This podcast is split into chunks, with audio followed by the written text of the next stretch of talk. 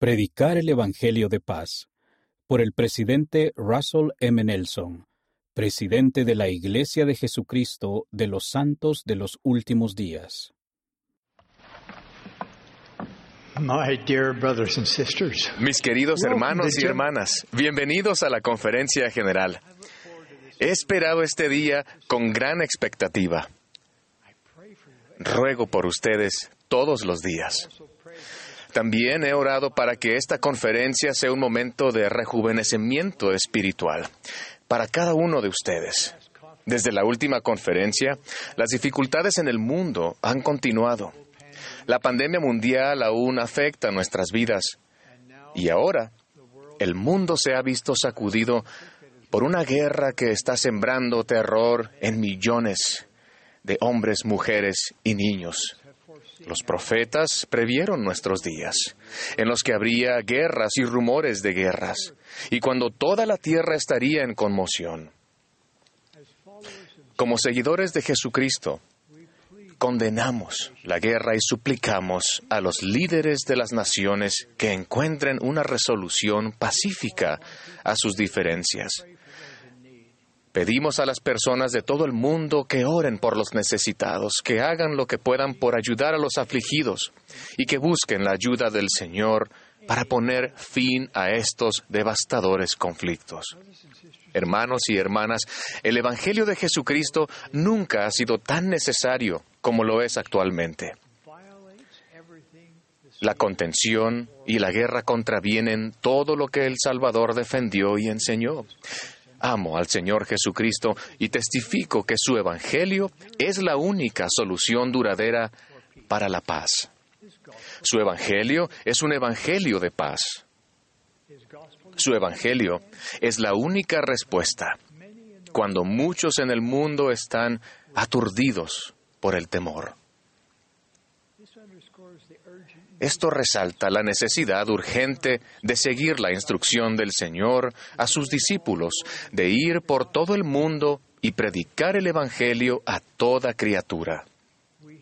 Tenemos la sagrada responsabilidad de compartir el poder y la paz de Jesucristo con todos los que escuchen y todos los que permitan que Dios prevalezca en su vida.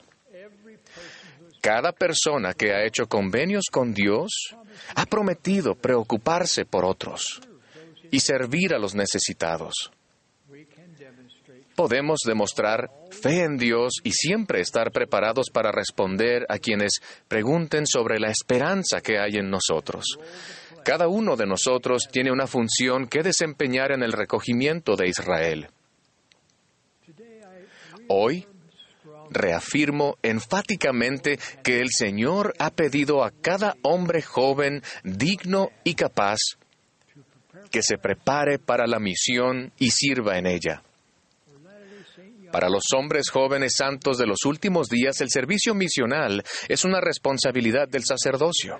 A ustedes, hombres jóvenes, se les ha reservado para esta época, en que tiene lugar el prometido recogimiento de Israel. Al servir en misiones desempeñan una función crucial en este evento sin precedentes. Para ustedes, capaces y jóvenes hermanas, la misión también es una oportunidad poderosa, aunque opcional. Amamos a las hermanas misioneras y las recibimos de todo corazón. Lo que ustedes aportan a esta obra es magnífico. Oren para saber si el Señor desea que sirvan en una misión y el Espíritu Santo responderá al corazón y a la mente.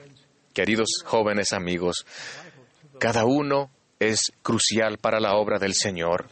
Él los ha reservado hasta ahora para ayudar a recoger a Israel. La decisión que tomen de servir en una misión, ya sea de proselitismo o una misión de servicio, los bendecirá a ustedes y a muchos más. También recibimos con placer el servicio de los matrimonios mayores cuando las circunstancias lo permiten. Su labor es sencillamente irreemplazable. Todos los misioneros enseñan y testifican del Salvador. La oscuridad espiritual en el mundo hace que la luz de Jesucristo sea más necesaria que nunca. Todos merecen la oportunidad de saber en cuanto al Evangelio restaurado de Jesucristo. Cada persona merece saber dónde pueden hallar la esperanza y la paz que sobrepasa todo entendimiento. Ruego que esta conferencia sea un momento de paz y de deleite espiritual para ustedes, que busquen y reciban revelación personal durante estas sesiones. Lo ruego en el sagrado nombre de Jesucristo. Amén.